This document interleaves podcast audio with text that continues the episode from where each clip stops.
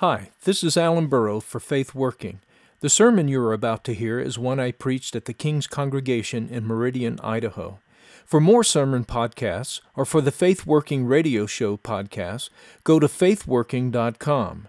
To subscribe to all our Faith Working podcasts, go to the iTunes Store and search for Faith Working under podcasts. For information about the King's Congregation, go to the church website at thekingscongregation.com. Well, this morning we are finishing Matthew chapter 12, and so we'll pick up in verse 38 where we left off last week. Now, you remember what's going on at this point is that uh, Jesus has withdrawn uh, to avoid confrontation uh, with Pharisees, but ends up in confrontation with them nevertheless because he heals a demon possessed man who is blind and mute and such a, a miracle is causing the people to say, Can this be the son of David? And the Pharisees uh, are reacting to that, trying to discredit him and his ministry. And basically, when they cannot deny the power, they are making the really uh, outrageous claim and uh, incredible claim that uh, Jesus is casting out demons by the power of Satan. This would, in fact, make Jesus the son of Satan instead of the son of God. And so Jesus is now in the midst of a great confrontation with them, and he has already talked to them about how to, to stand in the face of such demonstration of God's power, such evident, manifest power of God.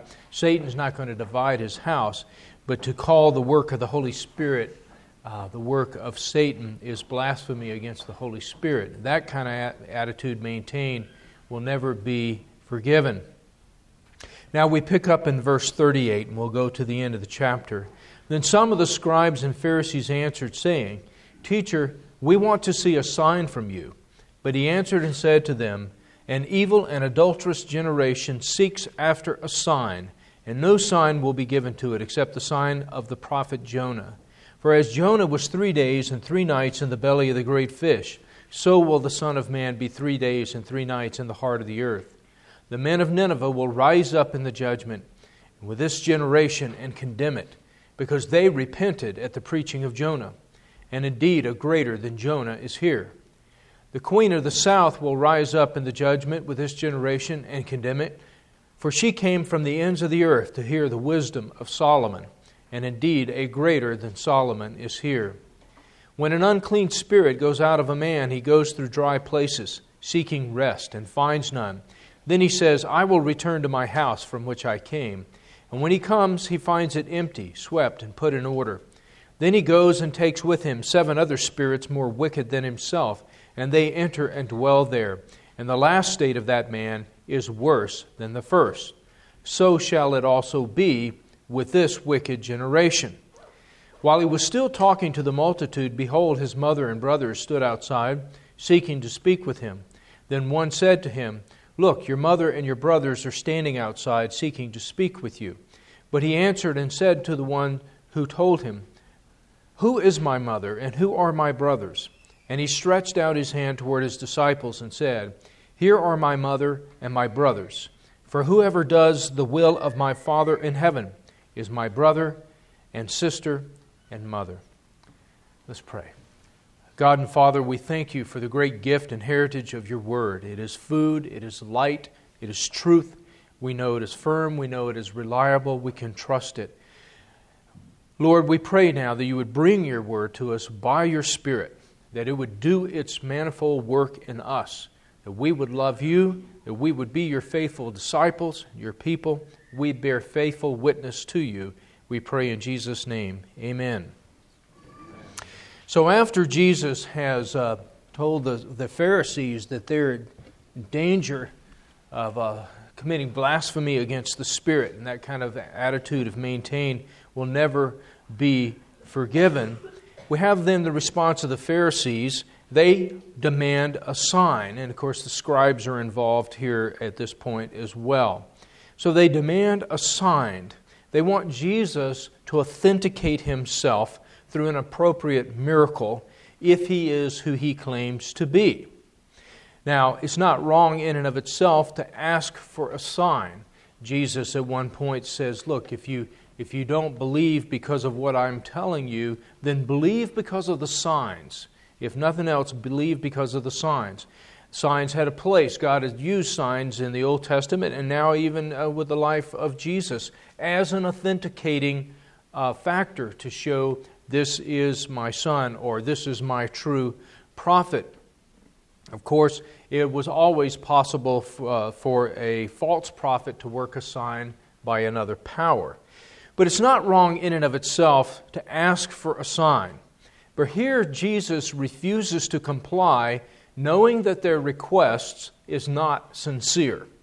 Jesus knows that he has done more than enough signs, uh, including the healing of the demon possessed man who was blind and mute, that he just did. That's just set the context for this whole discussion. He's done more than enough signs and miracles. In response to which, now, the Pharisees are accusing him of doing miracles, casting out demons by the power of Satan. So that's their response to all the signs Jesus has already done. Jesus knows the problem with the scribes and Pharisees is not a lack of evidence. It's not a lack of evidence, it's not a lack of information. Their problem is hardened unbelief. The more light they receive, the more revelation they receive, the more signs they receive, the more they double down, the more hardened they become. And their unbelief is fueled by envy, as we will see when we get to the, the end of the story. It's only an evil and adulterous generation that asks for a sign under such circumstances. And Jesus says that the only sign that will be given is the sign of his own death and resurrection which he calls the sign of Jonah the prophet. Of course, now we know that this sign of signs will itself be met largely with hardened unbelief from Israel. As Jesus points out in Luke chapter 16, in the story of Lazarus and the rich man, if they do not hear Moses and the prophets, in other words, if they don't hear the scriptures, neither will they be persuaded though one rise from the dead. Uh, we often just naturally think that if somebody could be given enough information, if they could be given enough evidence, if they could read the right book, hear the right tape, if we could present things in just the right way, or get them to come and have just the right experience, surely they would uh, believe in Christ and become a Christian. But Jesus makes it very plain that it is only the power of God, it is only the work of the Holy Spirit that can uh, open somebody up, that can change their heart, that can awaken and quicken faith within them so that they see. It's not a matter of light, it's a matter of seeing the light. It's not a matter of light, it's a matter of receiving the light. Jesus says, Look, if they don't believe the scriptures, they won't believe even if one rises from the dead, and we know that to be true. Jesus did rise from the dead.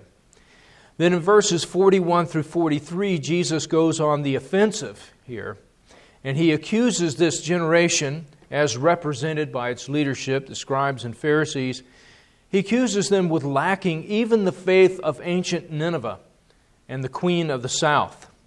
Now, Nineveh uh, was the city, the great city that Jonah preached at, and they repented. They repented at the preaching of Jonah. The queen of the south traveled a vast distance to come and hear the wisdom of Solomon. And of course, that is the wisdom of God.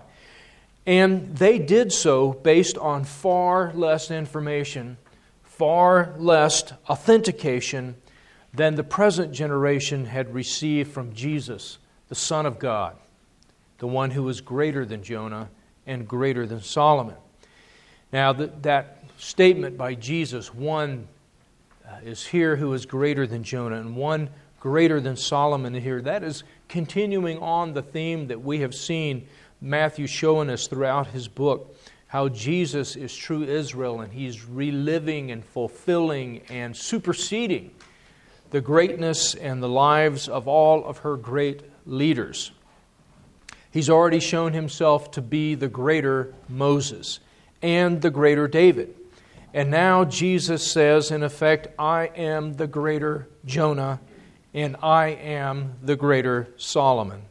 And he claims that this generation will be condemned precisely because it is more hardened in its unbelief than the ancient Gentiles of Nineveh and the ancient Gentile queen of the south. You're more hardened than they are. Now, what Jesus here is really implicitly reaffirming is what we saw recently when we were studying evangelism together. it's not what people don't know, but what they do know and have rejected that will condemn them on the last day. People are not judged on the light that they never received, but on how they responded to the light they have received. And everyone has received some light. Indeed, every, everybody's received would be amazed at how much. But here's the point if anyone responds to the light they have, however small it may be, if it's just a candle of light, if they respond, if they come to that light, God will make sure they get more light. And if they respond to that light, God will make sure that they get more light. If they keep responding to the light, God will draw them to Christ. The sovereign God, one way or another, will bring them to Christ. That, that's not the problem, though. People turn away from the light. That's what Jesus said. He said, This is the condemnation that people love darkness rather than light. They hate the light, they turn away from the light. And he who runs from a candle cannot argue that he would have come to a bonfire. That is what results in judgment on the last day. Now, uh, Nineveh and the queen of the south had far less light than the generation that Jesus is ministering to, far less. But they responded to that light. This generation has far more light, but they're turning away from it. Indeed, they're rejecting it, they're attacking it, they're covering it over in every way. And that is what will condemn them. And that's what Jesus is talking about. Then in verses 43 through 45, Jesus suddenly starts talking about a demon possessed man when an unclean spirit goes out of a man. And when he starts talking this way, he's illustrating the condition of the current generation. He's not really changing topics, he's changing from a description to an illustration. And he starts talking about a demon possessed man. Now, what would immediately leap to mind for everyone who was standing there listening to him is the demon possessed, blind, and mute man that Jesus just cast the demon out of. That's what they just saw. That's immediately what is going to come to mind. And everybody is going to understand that Jesus now is comparing Israel, particularly as characterized by her leadership, comparing Israel to that demon possessed man. And Jesus is basically saying this evil and adulterous generation basically has an evil spirit and therefore is incapable of seeing or speaking the truth. It is blind, it is mute. It cannot see the truth, it cannot speak the truth. Now, Jesus is not saying that every Israelite is possessed by a demon, but he is saying that the nation as a whole, particularly as characterized by her leadership, is governed collectively by an evil and adulterous spirit. Um, it, it does explain, though, I think, why there is so much demon possession encountered during Jesus' ministry in the Gospels. And, and some of it, you notice, is encountered in the synagogues. It's a picture. That is a picture of the state of Israel as a whole. And so Jesus uses this demon possessed man as an analogy. If this man, having been cleansed of the evil spirit by Jesus, if that man does not turn to Jesus, his house will sit empty. And so the evil spirit, finding no rest, will come back to the house. He calls this man a house. He will come back to the house and find it all cleaned up and vacant. And then he's going to call seven of his buddies, even more wicked than himself, and they're all going to move in so that the last state of this man is worse than the first. Now, the implications here are profound. Jesus, notice what Jesus is assuming. Jesus is assuming that a person is not supposed to be the only one occupying their house. Okay? Jesus is assuming that a person is not supposed to be the only one occupying the house of their personhood, their body. For that person, because that, that man still is in his own body, right? The man is still in his own body. The demon's been cast out, but Jesus says the house is empty. But the man is there. So, for the person to be the only one occupying their house, their body, is for their house to really be empty. The implication here is that the Spirit of God is supposed to be there too. When you think about it, the indwelling of the Spirit is really essential of what it means to be created in the image of God. It's what it means to be created as a child of God from the beginning. It means to have the Spirit of God in you, and you, and you start seeing this profound implication that we're not supposed to be the only one in here. God's Spirit is supposed to be in here too. For God's Spirit to not be here, for us to be the only ones here, is really to be a vacant house. And so, uh, for this formerly demon possessed man to be the only one occupying his house is for his house to be empty and vacant.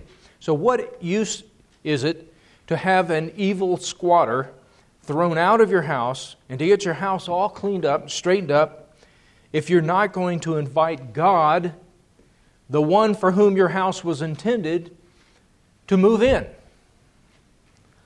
If the man does not repent when God delivers him the first time, God is going to give him over to his own wickedness, and he's going to end up worse off than he started. And so the, the theological implications here are really quite profound. So shall it be with this wicked generation, Jesus says in verse 45. Just as Jesus cast the evil spirit from the blind and mute man, so Jesus has been driving the evil spirit out of Israel with his miracles, with his preaching, with his ministry, uh, drawing disciples to him. But if Israel does not respond and embrace Jesus, if Israel does not invite Jesus in, they will end up with seven evil spirits much worse than the first. In other words, the evil and adulterous spirit that is affecting Israel is going to run to seed. It's going to go full, full bore and um, bear full fruit. Now, it's interesting that as a historical matter, I mean, Jesus is not just talking in concepts. As a historical matter, this is exactly what we see with Israel between the time of Jesus' death in about 30 AD and the time of the fall of Jerusalem in 70 AD. At the time of Jesus' trial, the leadership is going to disingenuously accuse him of stirring up rebellion against Rome and say that Rome is going to come and take away their homeland. That's what they say. This man, you know, it's expedient. Remember, it's expedient for one to die for a nation. It says, this man is going to cause Rome to come down here and clamp down on us and take away our homeland. So they basically accuse him of being an insurrectionist, which a lot of the would be messiahs were back in that day, the Christ figures, because they essentially saw Christ simply as a military leader to turn the tables on Rome being the latest empire that was holding uh, Israel under their hegemony. And, um, and so that's the way Christs were seen. And so they accused Jesus of being an insurrectionist while the leadership uh, postures as the friend of Caesar. Remember? Uh, Pilate wants to let him go.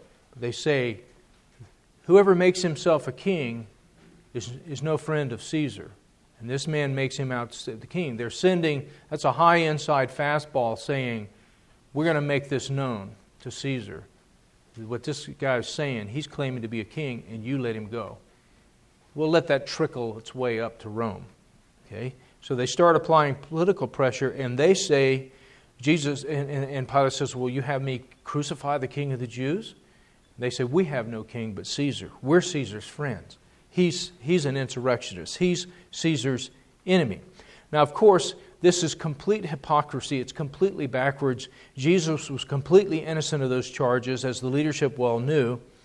When he cleansed the temple shortly before his crucifixion, Jesus did so because the leadership had turned God's temple, which was supposed to be a house of prayer for all nations, into a den of thieves. Now, we hear den of thieves and we just think they're greedy. They're greedy for money, and so you got merchants and so forth uh, selling there.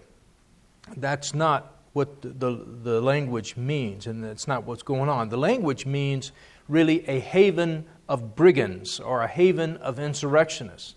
The problem was not with selling sacrificial animals there at the temple. That was necessary because people would often travel great distances to come there and present an offering.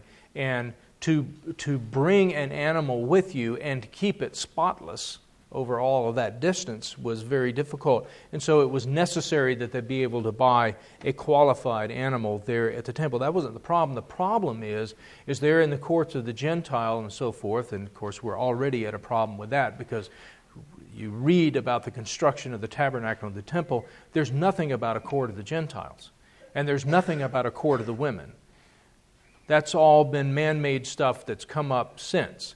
In fact, God emphasizes when the temple and tabernacle is being built that there shall be one law, one law for the Israelites among you and for the alien and the stranger who is among you. A Gentile could come come to the temple and present an offering to the Lord and worship there exactly the same as an Israelite. That's what God set up. The feast, he says, you shall include the strangers and the aliens with you at the feast. So there was nothing about pushing the Gentiles off into some court or pushing the women off into some court. Uh, you see examples in the Old Testament of families coming to worship together. Consider Hannah's family, the mother of Samuel. She comes with her husband uh, and that family, and it's clear they're all there worshiping together. This is not one court for men and one court for women. That's. Uh, none of that did God design. So we already have a problem when we have a court of the Gentiles because they're being pushed away, which is not what God intended. He intends to draw in, not to push them away. The difference between the Israelite, the Jew, and who, who had all of the cleanness code and all of those things on them, and the Gentile was not the difference between believer and unbeliever in the Old Testament. That was not the essential difference because you had many Gentile unbelievers. Consider Jethro, Moses' father in law, who's a believer and who actually counsels uh, Moses. The difference uh, was not fundamentally belief or unbelief, the difference was priestly believer versus non priestly believer. The priestly believers, the Israelites, took on the obligation in a stylized way of showing the life of God to the world. And Israel essentially is set up like a land stage, you could call it that. It's kind of like uh, colonial Williamsburg. You go, it's a geographic place where you go, and there's a certain life that is set up there, and you can walk around in it and you can see it. And, and you know, those who um, are there working presumably believe in the life that they're showing forth, right? And when they believe in that life, then they're happy to take on the added obligations of being one of the actors, right? So, uh, but there's special rules. If you're one of the actors, there's special rules about how you live and how your house is and your property and how you dress and all of those things. And if you get it and if you love it, you're happy to take on that burden for the benefit of the world, for the benefit of everybody who comes. If you lose that love, if you lose that vision, if you lose that love for the God who is behind it, those additional burdens of being one of the actors, one of the priestly believers, is going to become like a bunch of rules and a bunch of burdens and so forth, and you're going to end up just like the older son in the prodigal son story. I've been working for you for all of these years. And here he comes, and he's going to be received. You know, and what does the father say? My son, you're always with me. Everything I have is yours. Look at how the boy views it as an employee. All these burdens, all I've been doing. Look at the truth. What's the truth? No, it's not. You're not an employee, you're a son. And this is not a wage, it's an inheritance. It's free. It's free. And so that's what's going on, and that is the difference. So the difference in the Old Testament is between Israelite priestly believers who take on those obligations, like the cleanness code and other stuff, to demonstrate and to teach, not only for yourself and your family, but to teach for the world.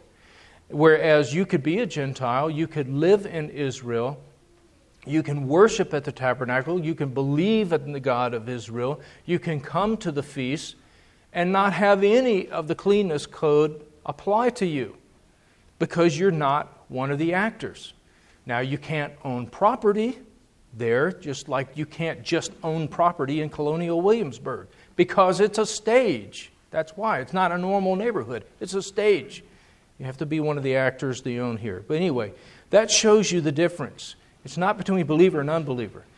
In the New Testament, with the New Covenant, all believers are priestly believers. Okay?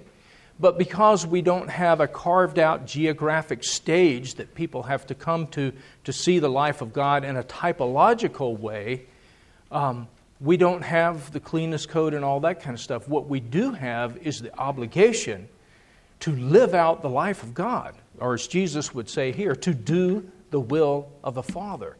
We're all priestly believers. We all have the privilege of living out the life of God by doing His will. So, anyway, what's going on with Jesus cleansing the temple is that where are all these places where they're selling all these animals and everything?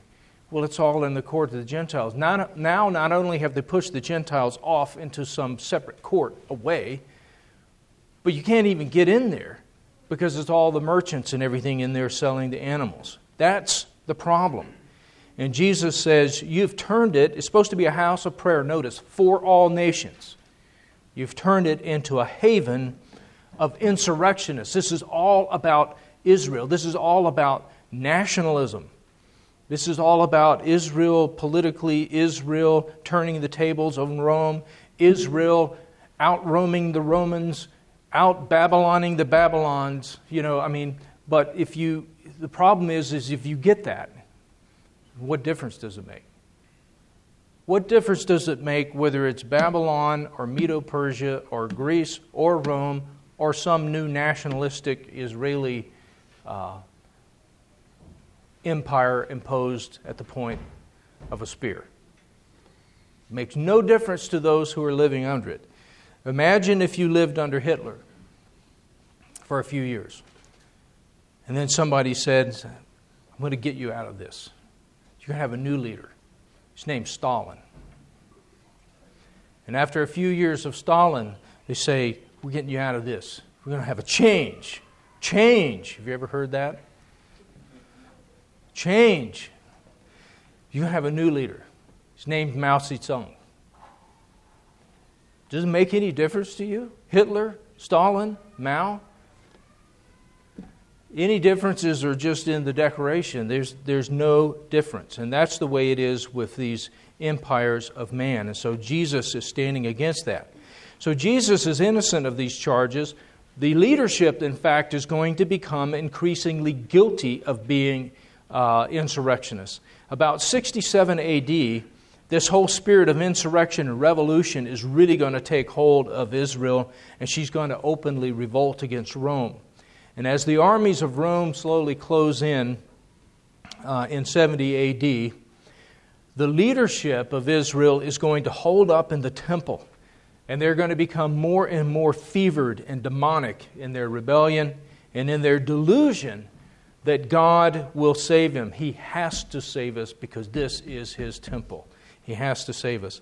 When in fact, God was the one judging them. God was the one judging him because, again, the temple is a house, right? We talked about this man as a house. God moving out, the house is vacant.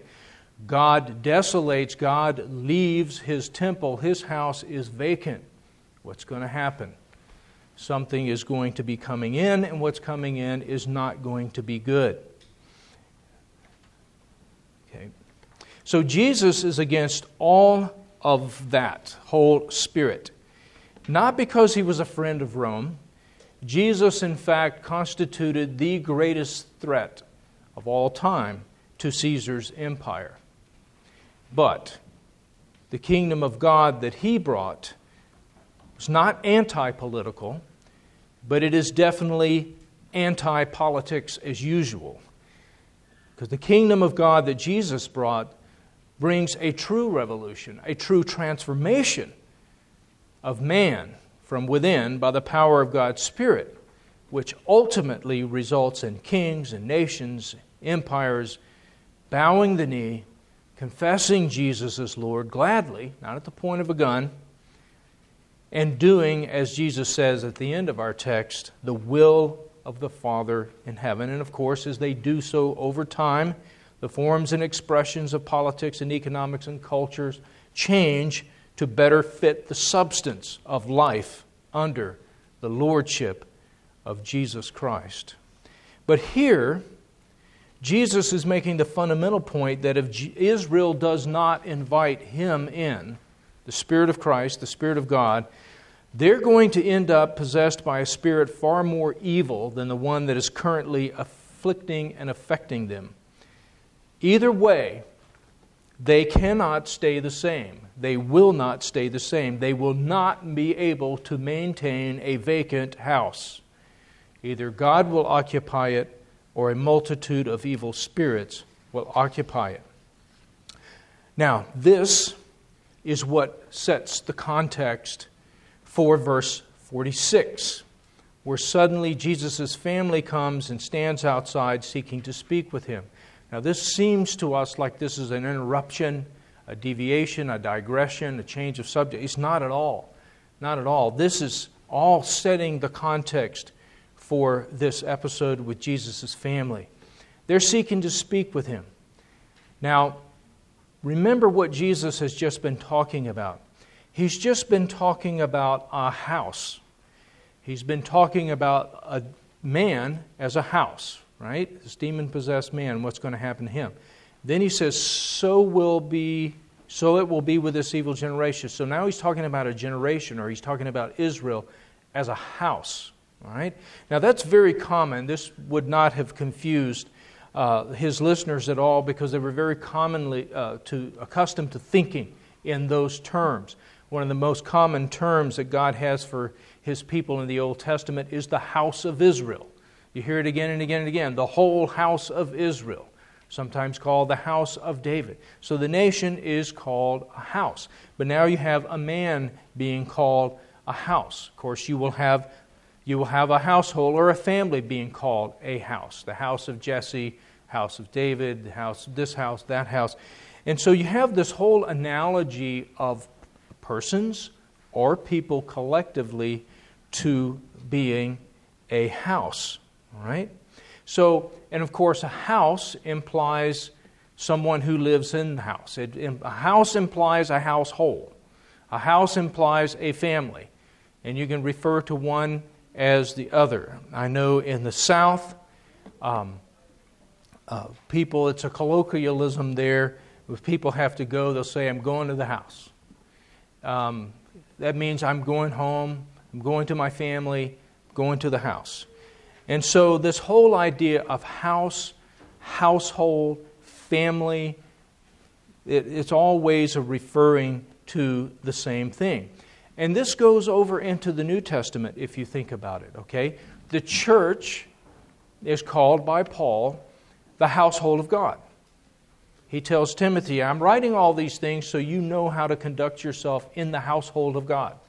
Okay, so the church is the household of God we know that the people of God are called the family of God. The church collectively is called the bride of Christ. You know, the uh, Christians individually are referred to often as children, sons and daughters. So you have all of this imagery going.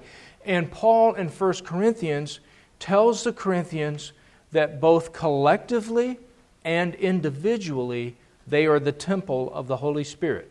He says to the Corinthians, the Holy Spirit occupies you, indwells you. That's what the temple is, where the presence of God is, indwells you individually. Your body, he says, is the temple of the Lord. And then he also talks to the Corinthians as a church, as a local church. And he says, You, you all, y'all, together, all y'all, are the temple of God because the Holy Spirit occupies you collectively and individually. So you see this whole idea of an individual being a house, of a family being a house, of God, you know, indwelling the individual, God indwelling the local church, and all of this. This is, this is the imagery. This is what uh, has been the topic of discussion. Of course, this all concerns the family of God. And so the question naturally arises what is the true nature of the household of God? What is the true nature of the family of God? Is it a blood family? Or is the basis of the family of God something else? And that is really Jesus' point here. The basis is the Spirit of God. Now, Jesus doesn't expressly mention the Spirit here, but he does so implicitly by mentioning the primary fruit of the Spirit, which is doing the will of the Father in heaven. Nobody does that apart from the Spirit, and wherever the Spirit is, that is what we find. So that's what he's talking about. What is the basis of the family of God? Now, this is an important theme.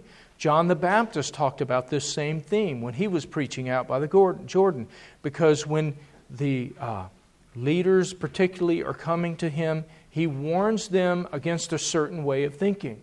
He says, Don't begin to say to yourself, Abraham is our father. Translation Don't begin to say that God's family is a blood family.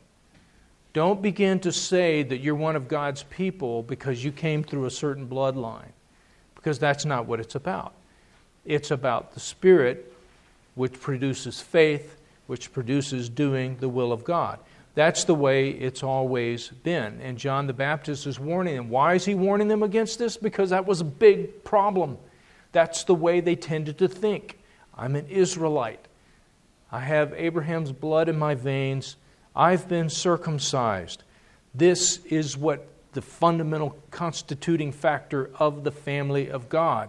John the Baptist says, not so. Jesus is saying, not so. It is not blood, it is the Spirit. It is doing the will of the Father in heaven. Now, this goes back to the promise of the New Testament the new covenant back in the Old Testament. And the most there's a number of passages, but the most famous is Jeremiah 31 31. There, God promises to make a new covenant with the house of Israel. A covenant that's not like the one that he made with Israel at Sinai. So we're thinking, okay, new terms, new right and wrong, new all that kind of stuff, so it's different. He said, no, no, no, it's not different like that. It's different in this, in this way because Israel broke the last one. So it's not going to be like that one because it's not going to be broken. Okay? And here's why. Here's why. This is what distinguishes the new covenant. He says, I'm going to write my law on their hearts, and I'm going to put my spirit within them. And then they will be my people, and I will be their God. In other words, that, that phrase, that covenant sum up phrase, they will be my people. I will be their God. It will be really fulfilled, God's people, because His Spirit is there with the law there. So, in other words, God is going to form a new household, God is going to form a new family, not based on God's law on tablets of stone and His Spirit in a temple of stone, but based on it's a new household based on His law on the hearts of His people and His Spirit within them. Now, let me say, this does not mean that in the Old Testament they didn't have the Spirit. You know, and now we have the Spirit, they didn't have the Spirit, we have the Spirit. you have to distinguish between individuals and God's people as a whole. When you look through the Old Testament, you see many people who clearly had the Spirit. Clearly. Uh, David, look at all the Psalms. I mean, the, clearly the Spirit is there. All the great leaders, Moses and so forth. And they, they had the Spirit. You know, Hannah, Elizabeth, and so on. They clearly had the Spirit. But when you look at God's people as a whole, if you look at the whole nation as a person, which is the way Paul talks about them in Galatians. He said, when God's people, when they were a little child, God treated them this way. But now that they've come of age, so he, he analogizes them to a person. If you look at God's people as a whole in the Old Testament, you don't see the life of the Spirit. You see God's people as a whole always trending away from God, always trending downward, always trending toward idolatry and so forth. And so, uh, if you did it like a stock market graph and you do the plot line, you know how the stock market goes like this it bounces up and down like a Geiger counter, you know. Um, and uh, not a Geiger counter, what a seismograph. That's what I mean. It bounces up and down like a seismograph. And so, uh, but you do a plot line. If you plot line the Old Testament, it's down. Sometimes it goes up. You got high points. You got David there. You know, you got Samuel. You got some high points. But the the plot line, the trend line, is clearly down, down, down, down, down, down, down, down to crucifying the Son of God. That's as down as you can get. That's as far as you can go. There is no further.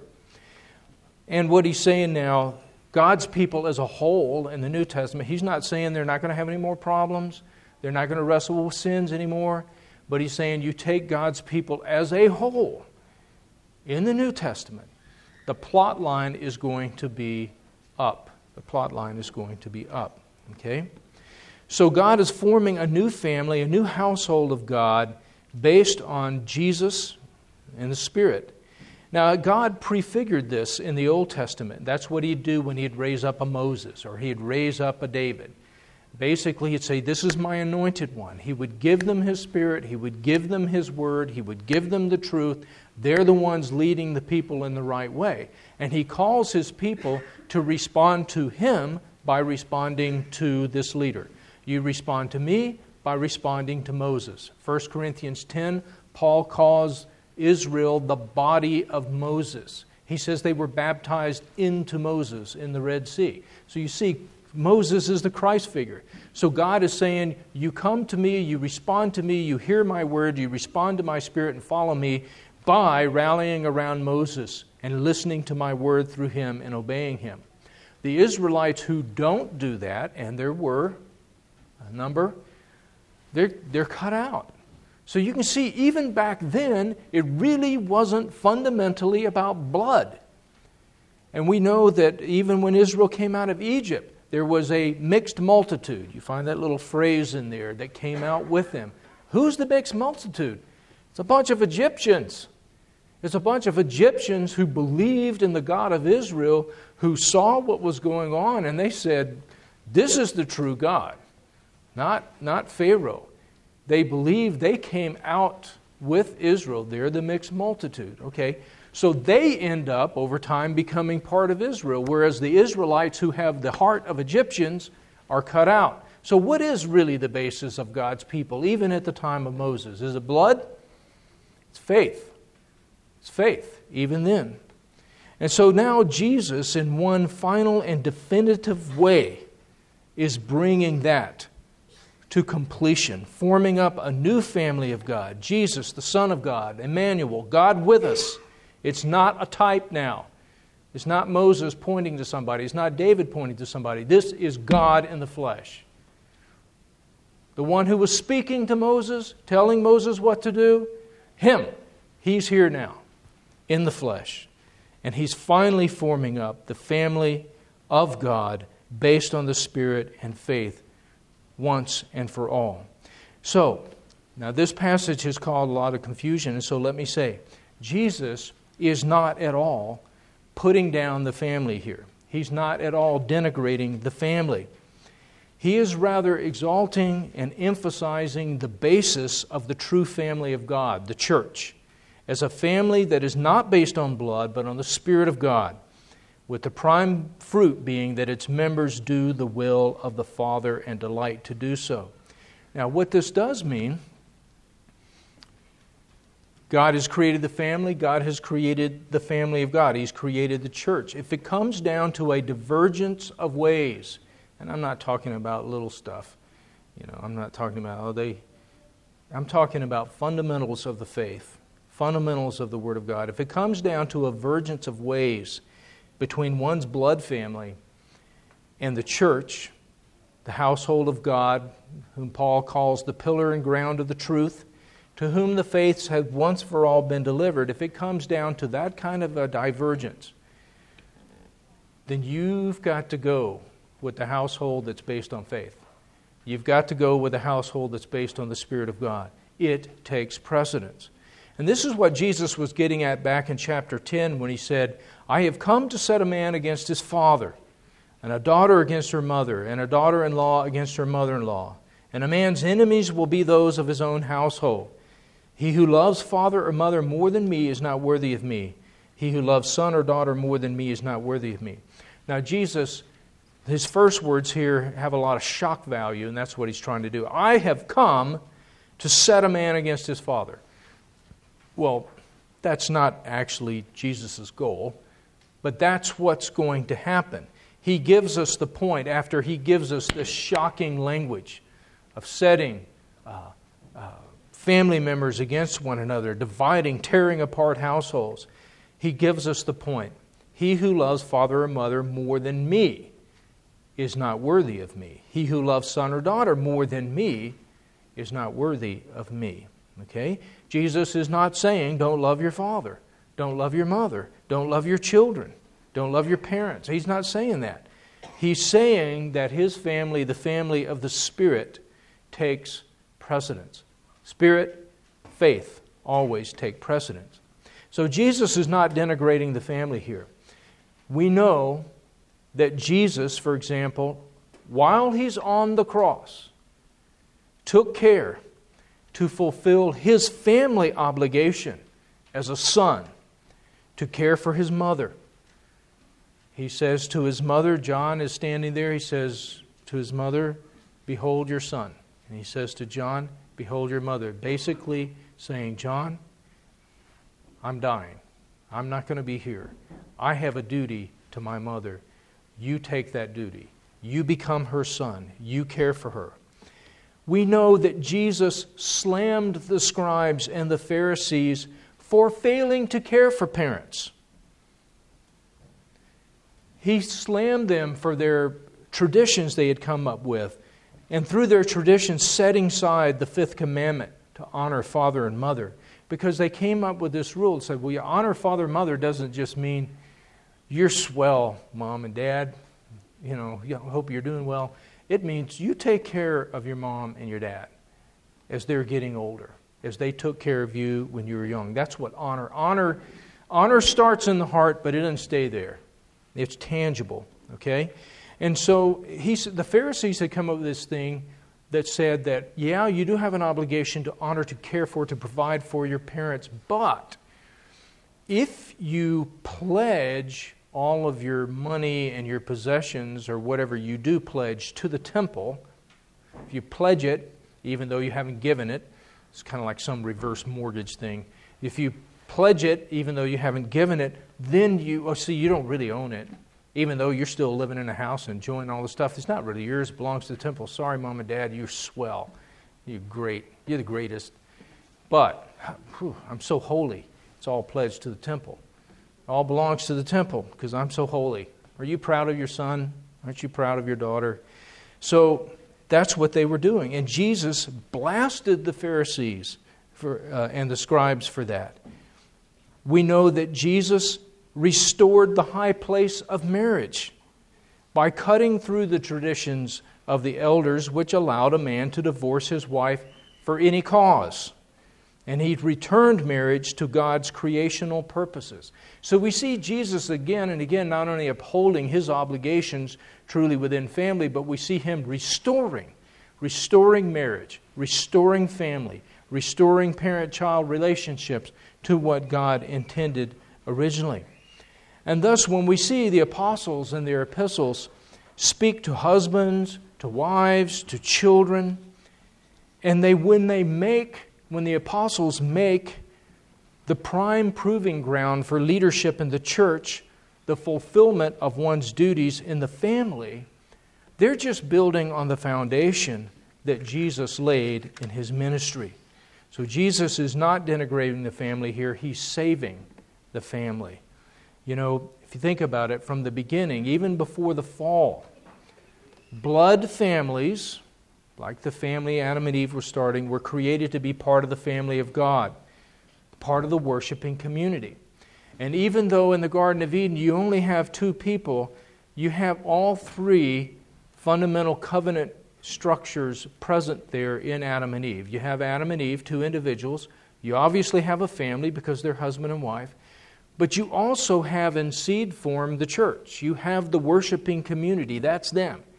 It's going to be their kids, and they have more and more kids, and kids have kids, and so on and so on and so forth. You're going to have to have uh, more uh, local places of worship and so forth.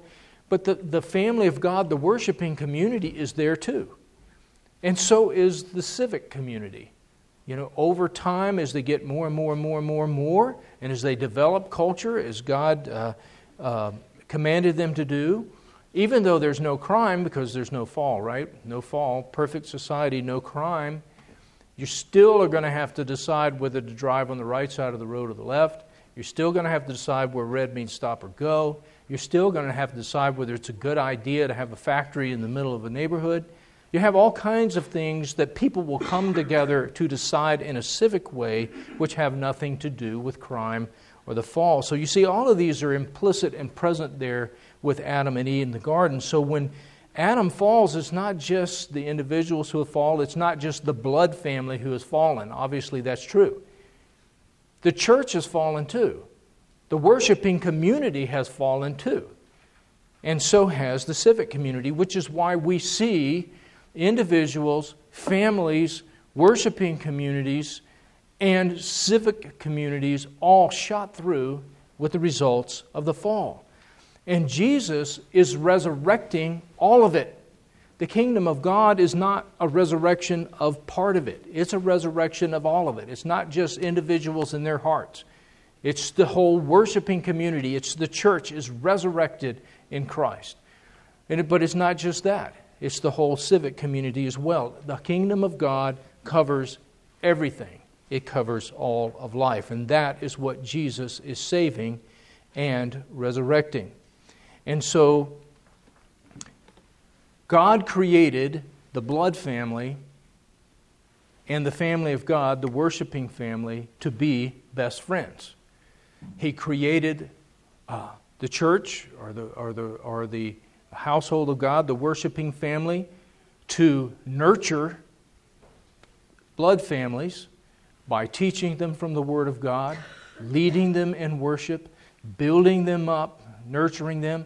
And He created blood families also to nurture the church. One of the verses in the Old Testament, when God's talking about the way things really should be, is He talks about how your, your sons are going to raise up and they're going to nurture you. And He's speaking to Jerusalem, He's speaking to a model of the church. So the family nurtures the church by giving of time and resources, and also by having children and raising them up in the one true faith. And so the family and the family of God were created to be best friends. And I'll tell you today, sometimes I, sometimes I see segments of Christianity that want to put one above the other. They want to lift up the family and put it in a place of priority over the church. And you can get an overblown uh, patriarchalism going on there, and you can get an overblown matriarchalism. Some of the most patriarchal families I've ever seen have also been the most matriarchal families I've ever seen. It's all has to do with who effectively is really running things. But that's not, that's not right. That's not right.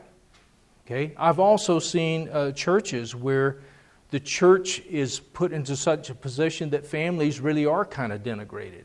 they're viewed with suspicion, you know, like there's some threat to the church. And sometimes the church is viewed as a threat to the family. That's non Trinitarian. That's the problem with all that. That's Unitarian thinking. It's like, okay, what's it going to be? The Father or the Son? The Son or the Spirit? Well, it's Father, Son, and Holy Spirit, one God.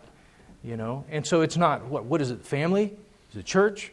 What is it? Civic community? The state? What? It's like, look, it's, it's all three that God created under the lordship of Christ. They're meant to be best friends.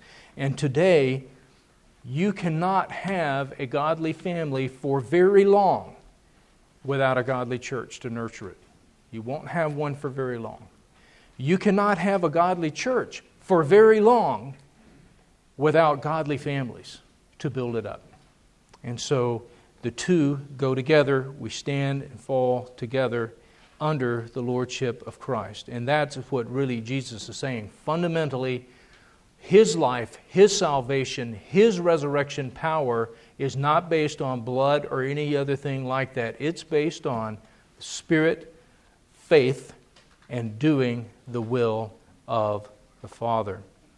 Fact, when people do the will of the Father, usually the first place it really shows up is in the family. And when they don't do the will of the Father, the first place it shows up is in the family. That's usually the way it goes.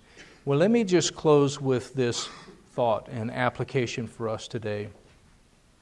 This touchstone of doing the will of the Father. Notice how Jesus makes that the key. And he calls this, he said this was an evil and adulterous generation. And what that means, adulterous, you're thinking about that, they're, rejo- they're rejecting a monogamous spiritual relationship with God. That's, what, that's why it's called adultery. And evil, they're not doing the will of the Father. And because they're, they did not embrace Christ, their house was sitting empty. It was ripe for the taking, and more and more evil spirits were going to take control. An insane demonic spirit was going to come in and run to seed in Israel over the next 40 years. Now, I think that we're seeing many of the same characteristics in our society today in America. More and more. I mean, this has been quite a year. We had our president tell us that he is favor of homosexual marriage, legitimizing that uh, even though in the past he said he wasn't. Now he says he is. And just recently, just within the last week, has declared, not after congressional hearings or anything like that, but has declared that women will be going into combat. And I said to myself, I said, now, you know, the real rub on this thing is going to come the next time they have to have a draft. If they start drafting women. And sure enough, I heard interviewed uh, on a news show an admiral. He's a retired admiral, but he's heavily involved in all this stuff. And of course, he's in favor of it. And he was asked, So, I mean, would you draft women? He said, Absolutely. Because we want the best. We want the best and the brightest out there, you know, in our armed forces. And so there's no. And, you know, in Israel at that time, there was just kind of this insane racing. Any argument is just brushed aside with great impatience and disdain. And do you get the feeling now that our, in our culture is just with great breakneck speed, just rushing down this road, and anything said to the contrary, no matter what source it comes from, is brushed aside. And, eh, you know, it's not, no debate is even engaged. Anything, body who disagrees is really just kind of shouted down shouted down and disdained, brushed aside. And you get this same kind of feeling. And it's always very interesting that all of the real flashpoints and all of the real um, uh, key manifestations of this kind of spirit are all sexual. They're all sexual. They have to do with gender, they have to do with abortion, they have to do with sex, they have to do with homosexuality, they have to do with marriage, they have to do with family, they have to do with all of that kind of stuff. There's all kinds of manifestations of this adulterous spirit which rejects a monogamy with the one true God.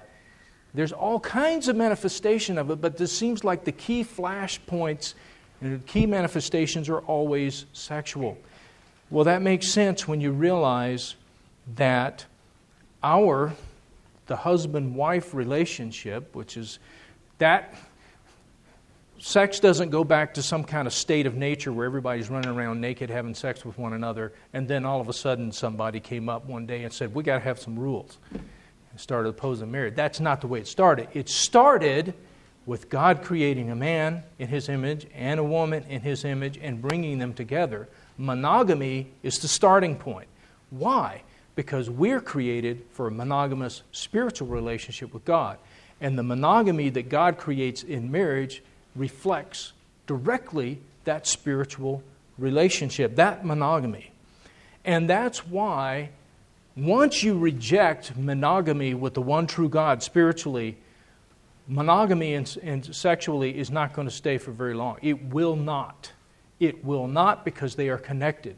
And this is why Paul in Romans 1, you notice when he talks about the history of mankind turning away from God, even though they knew God, they did not honor him God or give him thanks, but they became futile in their speculation. Out of all the manifestations of this continually turning away from God that Paul could give, every one that he does give is sexual.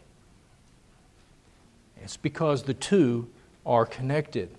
And so we see the same thing today. And let me just say this what would Jesus say to us? Well, we live inside a vortex, a mess. Uh, we're heading, uh, it's, getting, it's getting crazy. It's getting crazy. It really is. But I think that Jesus would mostly talk to us. I mean, them, they, you know, it's kind of like salt and meat. You know, you're the salt of the earth. But Jesus, the meat is just going the pot. It's rancid. It already stinks like crazy. It's just going downhill crazy. Is that a meat problem or is that a salt problem? I think Jesus calls that a salt problem. And salt is us. Salt is us. And so Jesus is always talking to his own people. Notice he's talking to his own people here in this word. I think he would be saying to us this The essence of the Father is the authority of the Father to name. Ephesians 3, Paul said, I bow my knees to the Father from whom the whole family in heaven and earth is named. Now, naming means that the Father is the one who gives us our identity. He's the one who gives us our identity, our meaning. And therefore, our whole happiness and fulfillment and everything is related to that naming that the Father does of us man, woman, father, mother, husband, wife, son, daughter, boss, employee, and so forth. These namings we have a generation that is getting demonic in its hatred and its rage against the Father. Just God in general, the Father. And the fact that He names. And in its rage is demanding the power of everybody to be able to name themselves. Not just once, as many times as you want. And so you see people in this emptiness and in this rat race remaking themselves and renaming themselves over and over and over again. But this is a rage against God the Father. It's not enough for us to see that and know it's wrong. We're the ones who are called to love being named by the Father. And I think this is what Jesus would talk to us about. That we're not where we should be in terms of loving being named by Him man, woman, husband, wife, father, mother, son, daughter, all of that. You know, it's not enough for just to say, that's wrong what you're doing out there. That will never cut it. That will never do anything. We have to love being named by God. We have to live out that love. We have to have marriages that are beautiful because you have two people who love being named by God the Father and they love one another. We have to have that to show the world. There's no power in saying what you're doing is wrong, what you're doing is crazy. There's no power in that. We have to be the ones who love to be named by God, who love what He has made us, who embrace it, who understand that no matter how counterintuitive it may seem from time to time, our happiness and our fulfillment lies precisely in doing the will of the Father. It's not just His glory, it's, it is our good, it is, it is our blessing uh, as well. So I commend that to you. Let's take that on. Let's take that conviction to ourselves. Let's stand convicted for falling short in that area, and let's ask God to, to bless us, that we will serve Him, be His true family. In the name of the Father, the Son, and the Holy Spirit.